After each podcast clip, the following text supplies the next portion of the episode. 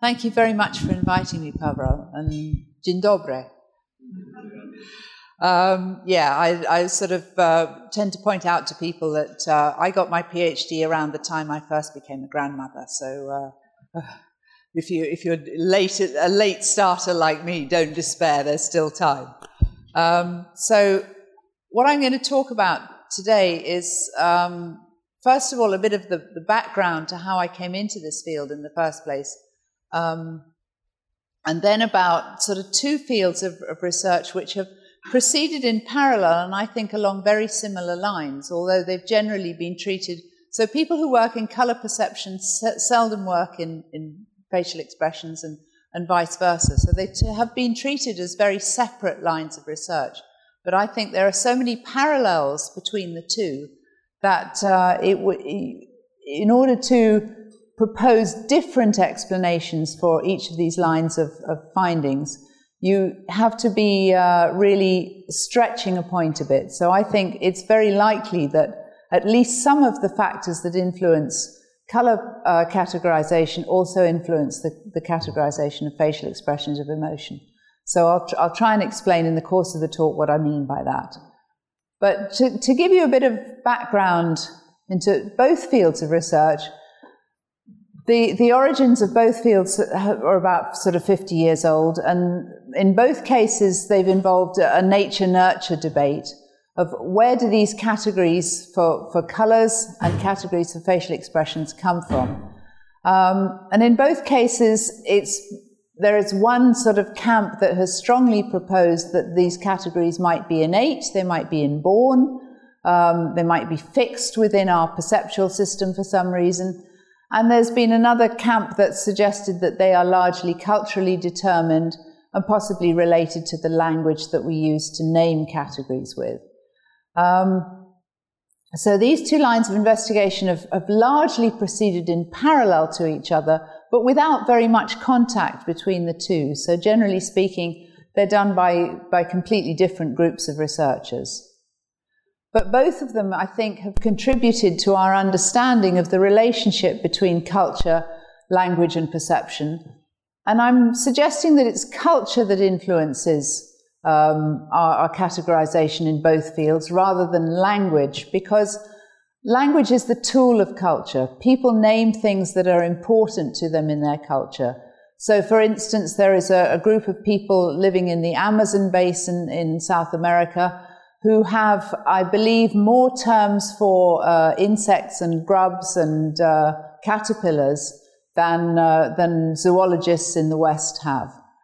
But at the same time, they have only one word to cover all moths and butterflies. Why? Because they eat the caterpillars, but they don't eat the butterflies.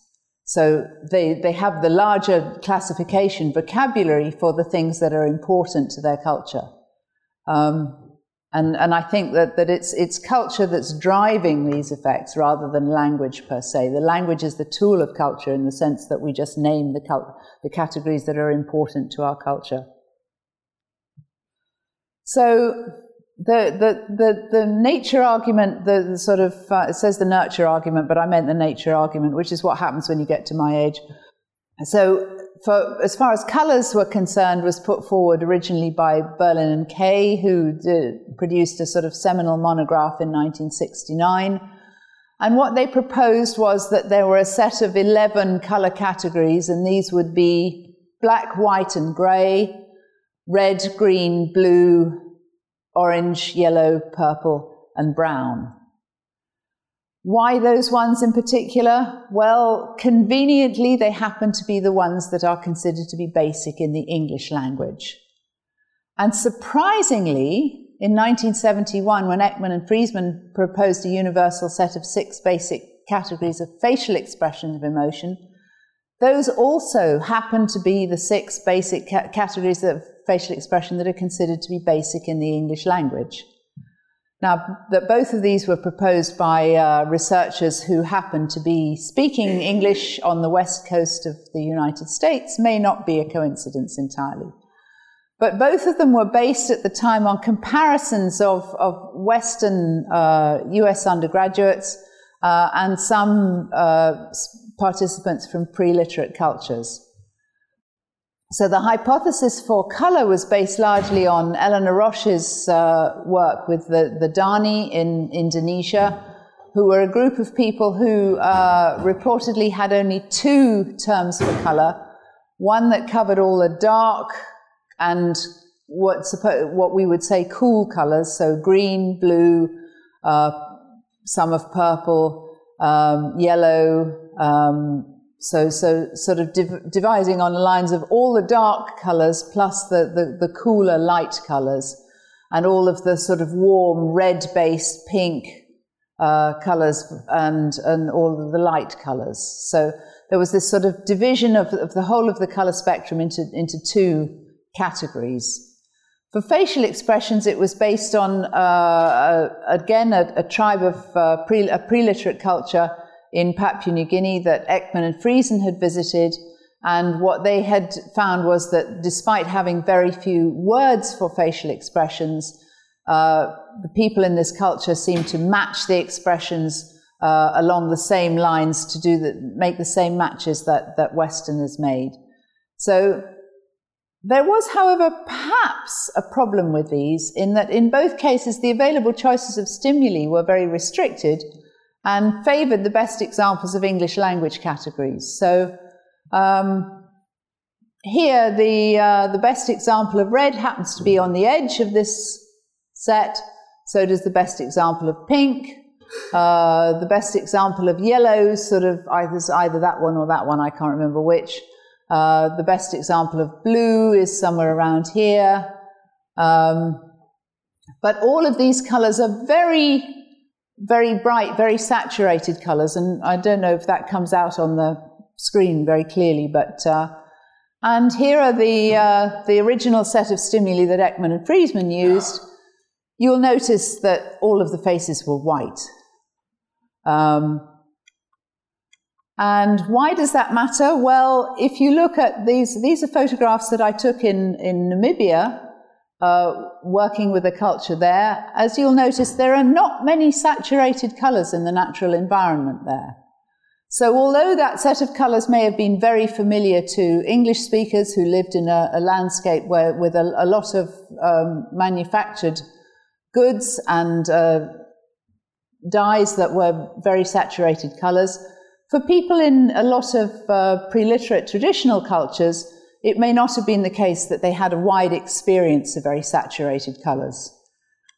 And uh, the other problem, of course, is that for a lot of those people, they would not have seen a white face before. So the researchers and the stimuli they took with them may well have been the first white faces they encountered. So I think, although at the time uh, both sets of research were treated as, as very uh, novel and interesting results. If we were doing that research now, the first thing people, other researchers would do was question the use of those kind of stimuli because they'd be very unfamiliar to the participants. So, in both cases, the argument was that the, the matching choices that they made, or the memory, um, in, in the case of the color stimuli, they were asked to look at a color remember it, and then pick it out from that large array of colors after a 30 second delay. Um, 30 seconds is quite a long delay, um, and the task was very difficult. But in both cases, um, the similarities between the participants from the, the traditional cultures and, and the US culture were considered to be strong evidence that these categories were universal and independent of whether they were named or not. So even though these cultures didn't have names for the particular color categories or for the facial expression categories, they seemed to make similar choices uh, to the US participants. And this was taken as evidence that these are cognitive universals that are independent of language and culture and possibly innately specified. So the suggestion for color certainly was that actually this might be the way our color vision system is set up um, and that, that, that, we actually perceive the, these colors categorically in the first place. So in our perceptual system, somewhere, uh, as yet undiscovered, perhaps somewhere in the visual cortex, there might be cells that respond particularly to pink or green or blue or yellow. Um, in both cases, although the arguments put forward were very similar, they, they were treated as unique cases. So um, the, the argument for colours was that they might be hardwired into our colour vision system, and therefore, of course, this would be a completely unique case. You wouldn't expect to find a similar case for any other set of stimuli. Um, and in the case of facial expressions, it was argued that it's so fundamentally important to humans to understand the facial expressions of others because it allows you to predict how they're going to behave, predict their moods, and so on that this is so fundamentally important to human behavior that this again would be a completely unique case. And nobody drew any parallels at the time between the two sets of evidence and the fact that the arguments being put forward in each case were really very similar to each other. So the alternative viewpoint was put forward actually quite early on, um, but was dismissed for quite a long time um, and has been put forward much more forcefully more recently that the experience of participating in different social practices might lead to both temporary and long-term culture-specific perceptual tuning. So this is the idea that possibly um, the, the, way that we uh, learn to experience things within our culture might determine a set of categories that, that are important to us and that we, we then perceive and recognize and remember. Now, that of course leaves room that there might be variation between different cultures. So, some cultures might uh, recognize more categories than others, um, some, some cultures might recognize less, depending on what's really important to them. And that certainly in the case of color allows for the possibility that uh, if you grow up in a culture that doesn't have manufactured goods that doesn't have uh, availability of, of, highly saturated dyes, you might have fewer color categories, both in perception as well as in language. Um, and uh, Melissa Bowerman, who sadly died a, a few years ago, but uh, was a, a, strong proponent of the suggestion that um, language is a driving force in determining, in maintaining the categories that we uh, recognize and, and um, use in our culture, and that it's potentially catalytic and transformative of cognition. So the idea here is that, that we use our language to drive the, the, the way that we perceive and understand and divide up the categories of things in the world. So the question is, how important is this? Supposing we did do things differently, supposing that speakers of, of Chinese or Korean, um, sorry, go back to that. Uh, there we are. Supposing that it really does affect the way that you see the world, that you really see the world in different ways. Would that mean that it, because somebody like Pinker would argue that this would be catastrophic for human understanding, because it would make it impossible for us to understand people from another culture and the way that they, that they understand the world?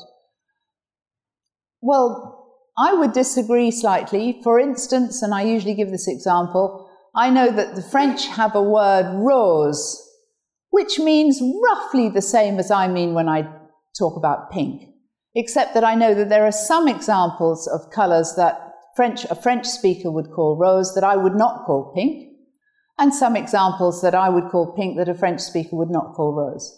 So there are, there's a wiggly bit at the edges, but basically it's roughly the same thing. And I think that generally speaking, speakers from different languages and different cultures can accommodate the fact that sometimes categories are only approximately overlapping. And you know that they're a little bit different, but that doesn't matter. So I don't think it's necessarily catastrophic if we see the world in different ways. And that's roughly sort of where I came into the, uh, the debate um, some time ago. So it's this question of is it, is it, would it really be catastrophic if we did do things differently? Because the argument that these are universal categories and we have to do them the same way is based on the, the, the, assumption that we couldn't possibly understand each other if that were not the case.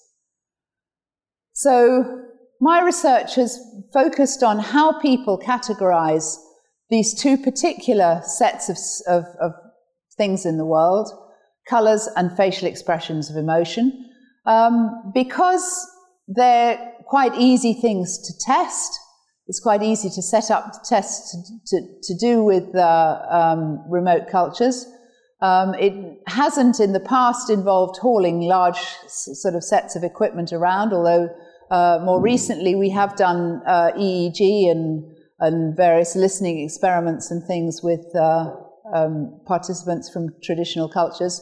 So we've got uh, used to the idea of hauling around um, electrical equipment and computers and things like that, even though in very sandy conditions you're always a bit uh, wary of whether your laptop's going to last the, the course. So the particular aspect that I've looked at, because for, for a variety of reasons, is something called categorical perception.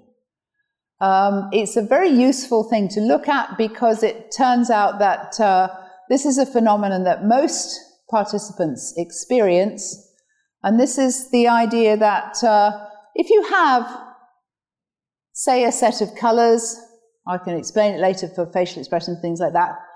Some of them will be named the same. So you can get two colors, for instance, here that I hope everybody here will agree with me that both of these would be called the same name. I would call them both green. I don't know what the. Uh... Thank you. Okay, here are two that I think I would call different names.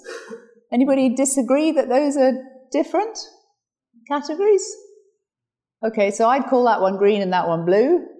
And these two here, I would call blue, so they would, they would in English get the same name. Um, I don't know whether that's the case for Polish.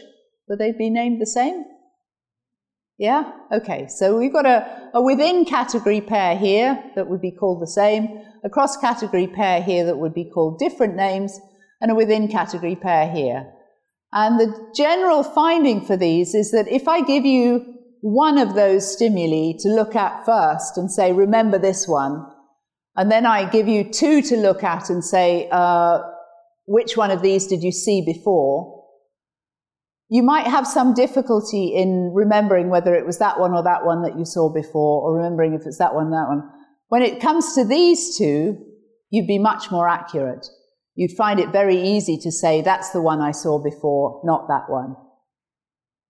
So even if I equate the physical separation of two stimuli so that the distance between these two is the same as the difference between these two, you're still going to be more accurate at discriminating this pair than you are at discriminating that pair.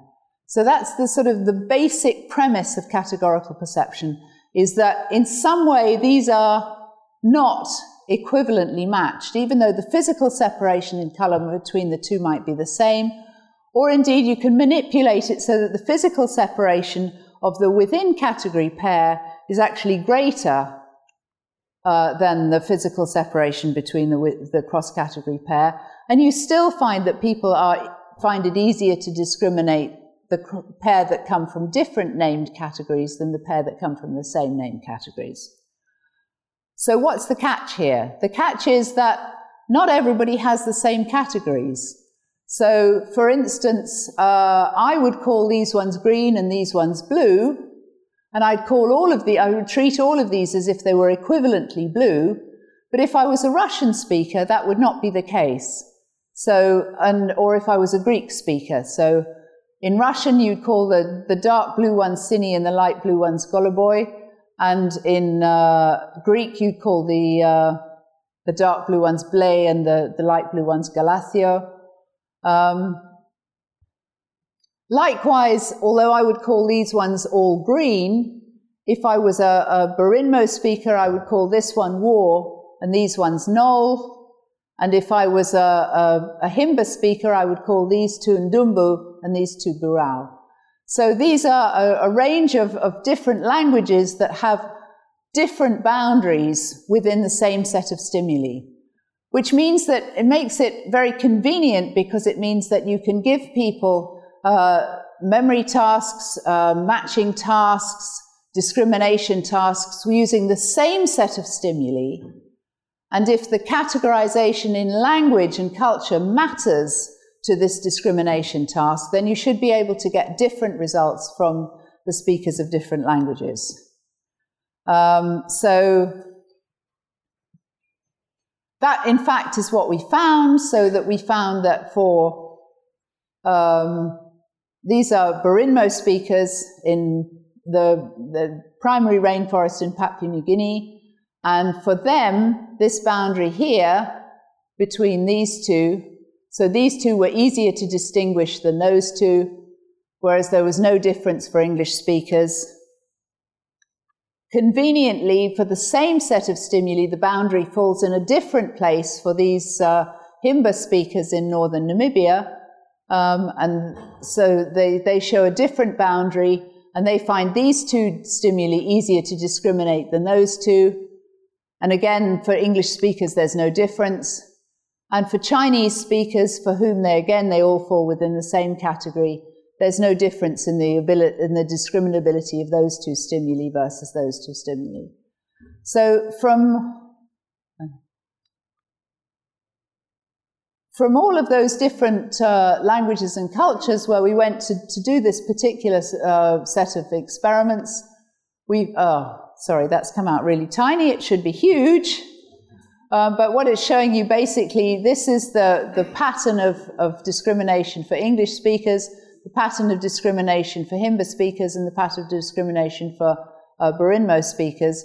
And hopefully you can see that the accuracy levels for different stimuli are, are different across the, the three sets of languages. So from those experiments, which were fairly simple perceptual matching and discrimination tasks, what we found was that speakers of different languages who had different named categories, so the boundaries between their named categories fell in different places, showed different perceptual effects for the same set of stimuli. So that would suggest quite strongly that language and culture do have a, a, strong effect on the way we categorize things. There was no evidence there that, that there was a universal set of categories um, that were independent of the way that they were named. So eventually this will move on. There we are. So this is this categorical perception, this uh, the the uh, superior discrimination of, of categories that uh, of stimuli that cross a category boundary compared to those that are within the same category doesn't just happen for colours, because it turns out it happens for facial expressions as well. So one of the things that you can do with uh, facial expressions is that you can morph between two photographs of facial expressions so that you can have uh, a photograph that in this case is, contains, I think, 90% of a happy face with 10% of an angry face. And this one contains 70% of a happy face with 30% of an angry face. Um, there is an argument as to why you shouldn't do this type of morphing. And the argument goes like this that in the real world, you never see anybody who's got an expression that is 70% happy and 30% angry at the same time.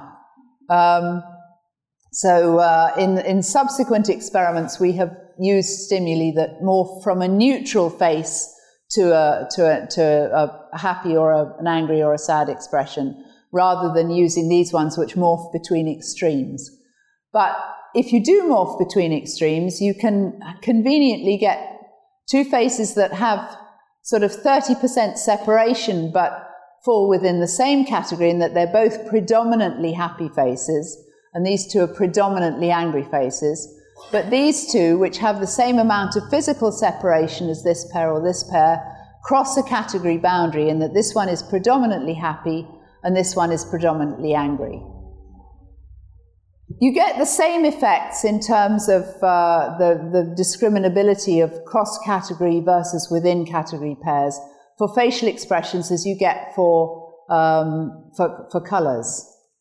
So that might suggest that whatever argument you're making for one group, you should make for the other, for one set of stimuli, you should make for the other set of stimuli as well. Because the, the behavioral findings are exactly the same for both sets. So if you're going to argue that there's a different origin for the, the effect in color than there is in facial expressions, you're not using the, the most economical um, argument that you can you can find and generally sort of we tend to think that the simplest explanation for things is is the best here's another reason why i think it's unlikely that the effect arises from individually so it might be the case that we have um, in within our uh, visual cortex we we have uh, a color vision system that's set up to perceive colors categorically and that completely independently of that, um, in terms of recognizing facial expressions, we have some innate system for recognizing facial expressions. Here's why I think that can't be the case. Because you can do exactly the same thing with face identity and get the same effects. But the face identity effects cannot be innate. It can't be the case that uh, we uh, recognize Tom Cruise and, and Jim, uh, Jim Carrey uh, innately. Um, so this is, uh, I think, 90% of Tom Cruise and 10% of Jim Carrey, and that's 70% of Tom Cruise and 30% of Jim Carrey, and this is the other end of the spectrum. And you find the same discriminability effect that people are better at discrim, providing they know who the uh, the end point faces are, they are better at discriminating this pair of stimuli than they are at discriminating either this pair or this pair. So you find the same categorical perception effect for a set of stimuli that could not possibly be innate. They must be learned. So if you're proposing that, that this effect arises because these are innately determined, then you have to make say that the same effect occurs for a set of stimuli that could not possibly be innately determined. And uh, just for fun, here are some uh, other um, blends that you can get. So uh, I think that is uh, what's known as Brangelina. It's a morph between Angelina Jolie and Brad Pitt. Uh, that one, I think, is George Bush and Jennifer Lopez. Uh, that's Mel Gibson and somebody else, but I'm not sure who. And that is Michael Jackson and not quite sure who the who who the who the, the, the female is. um, but in fact, there are now lots of uh, nice uh, uh, little apps on. Uh, if you have a, a, an iPhone or something like that, you can get a, a nice app that will morph uh, your face with your children's or um, the pop star of your choice, or even uh, a species of great ape of your choice. So I think my point here is that um, the explanation that you would give for the categorical perception of face identities should be the same as the explanation that you would give for categorical perception of colors or facial expressions. And if it has to be learnt in one case, then why couldn't it also be learnt in the other cases as well? It's also the case that we'd have to accommodate um, some changes over development. So, in the course of development, we know that from the time that children are newborn, they prefer faces that are top heavy in the sense of having more information available at the top of the, the, the face than the bottom. But actually, newborn infants are quite indifferent to whether the organization of it is that way round or that way round. And it's not until they're about three months of age that infants reliably prefer the correct configuration of facial features to uh, a sort of nice Picasso esque kind of uh, setup like that. So, um, if, it, if the perception of facial expressions is innately determined, then you might not expect changes like that to occur in, in, in the course of infant development. So that again is a, another argument for suggesting that perhaps our ability to perceive facial expressions is not innately determined. Um, We've done this in a number of ways. So originally we started with this pair of stimuli and people said, well, if you have the pair of stimuli side by side, you have to look at one and then you have to look at the other. And this is, which means that you have to carry one in memory while you're looking at the other. Um, so there's a memory component to the task where you involve a memory component to a task. You inevitably also involve uh, invoke naming because it's easier to remember things if you if you name them. So you're you're sort of artificially introducing uh, something to do with whether or not they have different labels for the for the stimuli. So here is a, a task that has sought to look at the same thing by superimposing one of the colors on the other so that rather than having to remember two things side by side, you've now got both of them uh, within this, the, the same uh, visual framework. Um, and there's a whole lot of different uh, experimental tasks and experimental situations that have been used to try and minimize the extent to which labeling is required for these tasks. I've done some of these tasks requiring participants to make a continuous noise all the way through um, the experiment to try and stop them naming. So I made them say and and and and and and and and and and and and and and through for for a ten minute experiment. Trust me, participants hate it. it's, it's the worst thing you can ask them to do. Um, so one of the arguments is that um, when you're labeling things, you name them one at a time, but when you're discriminating things, you're, you're required to, to judge two things at a time, to judge two colors or two facial expressions, um, so that uh, in the and even so, this does not compare to what we do in the real world. So in the real world, when we're looking at making a judgment about what color things are, it's very rare that we would see things on a blank white screen and only see one color at a time. In the real world, we're looking at an environment that's very complex. Likewise, in the real world, when we're looking at facial expressions, it's rare that we see a disembodied face in a still shot. Normally, we see people moving around. We see body movements, we see body posture. Um, 70% of, of, of, the expressions we, of the, the emotions that we express is supposedly expressed in body language rather than in facial expression. Um, so this kind of stimuli that we've used in the past for these experiments are very stripped down. They don't really resemble the sort of decisions that people are required to make out in the real world. So there is an extent to which you could argue that categorical perception experiments are very artificial. They may have some use, some limited use in the lab, but they don't necessarily tell us very much about what people are doing in the real world. Um, and so the, the question is, does the context in which you see things matter? Um, and arguably, yes, it does, um, in a number of ways. Um, don't worry too much about this. This is sort of trying to explain why it might be the case that uh, um, these judgments might be, the, the cross category judgments might be easier than the within category judgments. So that, um, and it's, it's kind of rests on the idea that when you see two stimuli that come from the same category, but they're di- so they're both blue, but they're different blues, you have two bits of information. So if I say to you, are these thing, two things the same or different? You're looking at two things that perceptually are different. So if you're judging them purely on a perceptual basis, the answer that comes back would be they're different. But if you're looking at them on a categorical basis, they're both blue. So the, uh, the, the answer would be they're the same.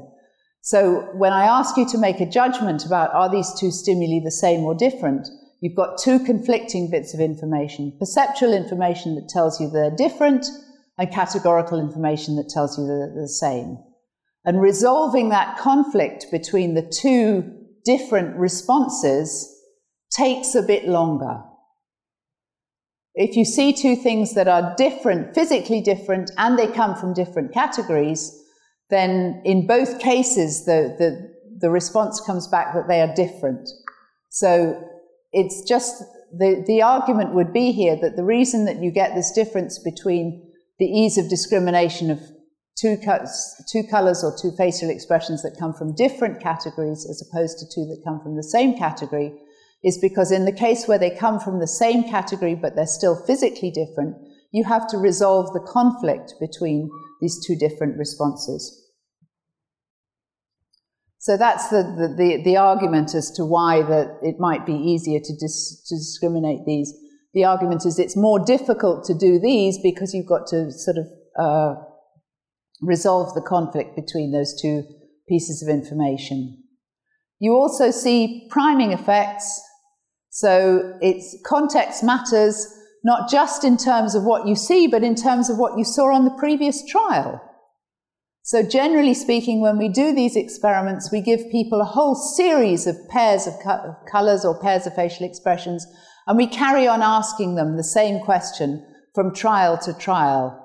And it turns out that it actually quite matters what you saw on the previous trial affects the way you make a judgment on the next trial. So it's quite easy to influence the way people attend to these two different bits of information so you can make them prioritize the category or the physical separation. And if they, if they did one, made one type of judgment on the previous trial, it's going to affect the judgment on the next trial. So context matters in that case, in that, in that sense as well. So there's a lot of things you have to take into account when you're doing these kind of experiments, and the, the jury is still out really as to, to where the, the, the truth lies on that. Trying to avoid situations in which people name stimuli. Um, recently, people like Rachel Jack at Glasgow have done eye tracking experiments where they've simply asked people to look at faces and decide whether they have a, a, a neutral or a, uh, an emotional facial expression. And then they've looked at the pattern of, of the, the gaze that, that people use and come to the conclusion that Western Caucasian participants and East Asian participants are actually looking in different places to find the same information. Um, so the argument would be yes, they make different judgments because they're taking different bits of perceptual information into account. But bear in mind that even here you're asking them to make a judgment about is this does this face have an emotional expression or not. So you can you can make the uh, the devil's advocate argument that all of these things invoke labeling. It's really really difficult to prevent people from labeling categories. As soon as you ask somebody, is this does this face show a, an emotional expression, yes or no? They're going to be looking for a labeled emotional expression. They're going to be looking to see whether it's happy or sad or angry or. Um, as soon as you ask them to judge whether two colors are the same or different, they're going to they're going to access their labeled categories. However hard you try, however much you try to gag them, people access their language. It's what we do. It's the tool that we routinely use to, to, to do any cognitive task. So why wouldn't we access it? Um, and people have come up with all kinds of, of tasks like this to try and minimize the extent to which people use language. But I think the argument is still a legitimate one that you can say, take all of that stuff and it's all down to the way that people are labeling things. But if labeling is so intimately tied up with cognition, if every cognitive task that you give people, they are using language and using their named categories anyway, if you can't separate them out in an experimental way, then perhaps you can't set, separate them out in life either. And if that's the case, then the way that you label things is the way that you, you, you perceive them. Um, if you can't sort of separate the two. Um, another sort of uh, way that we've tried looking at that in terms of, of emotions is to look not at emotional uh, facial expressions of emotion, but uh, vocal, vocalizations, non non-verbal vocal sounds. So things like ooh, ah, ah, and getting people to judge, what, um, make a judgment about emotions um, with those. And again, the, uh, the evidence is a little bit mixed. So it turns out that if you ask people to listen to those from a, a, a again, as we asked the Himba, who are non, they have no written language, we ask them to make judgments and listen to these things through headphones. And give or take the two or three participants who tore the headphones off and ran screaming off into the bush because they thought they were hearing ghosts, um, the, those who stayed and participated throughout the full experiment, if you made them to make a forced choice, so you said, listen to this sound, is this person feeling angry or happy? Then you got judgments that resemble the judgments that US participants made. But if you gave them a free labeling choice and just said, tell me how this person is feeling, you got nothing like that. that. So again, it's dependent on how you ask the question to a certain extent. Um, we've looked at, uh, again, over the course of, of, child development, and this work we've done with uh, all with UK participants. So we took faces that, uh, these morph pairs of faces between different expressions. We've produced the same ones with uh, um, less information in them, so we put sunglasses or masks on so that we were removing part of the information that people would normally use to make those kind of judgments. Um, and what we found was that uh, for by the time they're sorry, by the time they're nine years of age, and for nine-year-olds and adults, um, they are better at making those decisions when they have the information from the whole face than when you take some of the information away by covering it up with sunglasses or a mask. But actually, for young children, for four year olds, they're better if their face has sunglasses on. So if you take away some of the information, four year olds find it less confusing. They're better at making those judgments.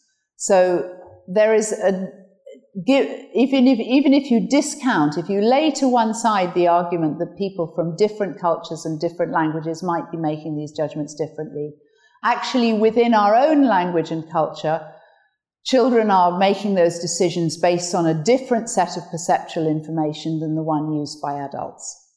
So there is a, there is a developmental change that occurs within cultures it, on top of the changes that you might observe between cultures. So, for all of those reasons, I think it's the case that these are not innate and predetermined categories.